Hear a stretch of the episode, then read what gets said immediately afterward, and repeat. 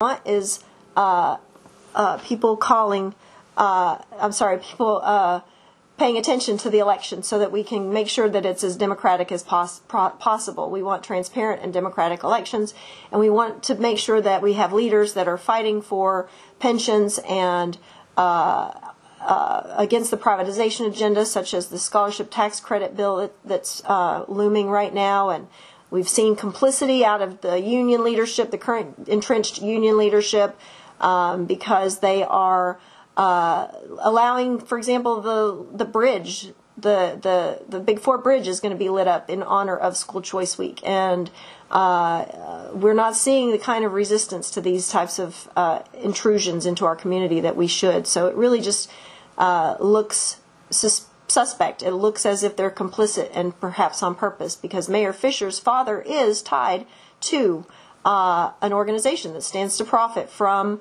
uh, the voucher bill. So, you know, why aren't these leaders speaking out? Well, maybe it's because they're compromised. Maybe it's because they have a vested interest in remaining silent. And uh, the BSK elections and the endorsements and all of that is tied to.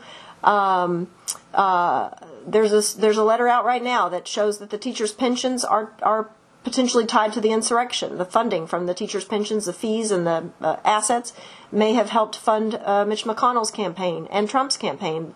The CEO of Blackstone is Trump's closest uh, corporate advisor. So these are all things that need to be asked, questions that need to be asked uh, before this election. But also, can we even trust the election results with all the uh, all the questionable activities that have taken place and uh, not really knowing who is looking at the data and reporting the data? Uh, and, are we to really trust the results in such an important election?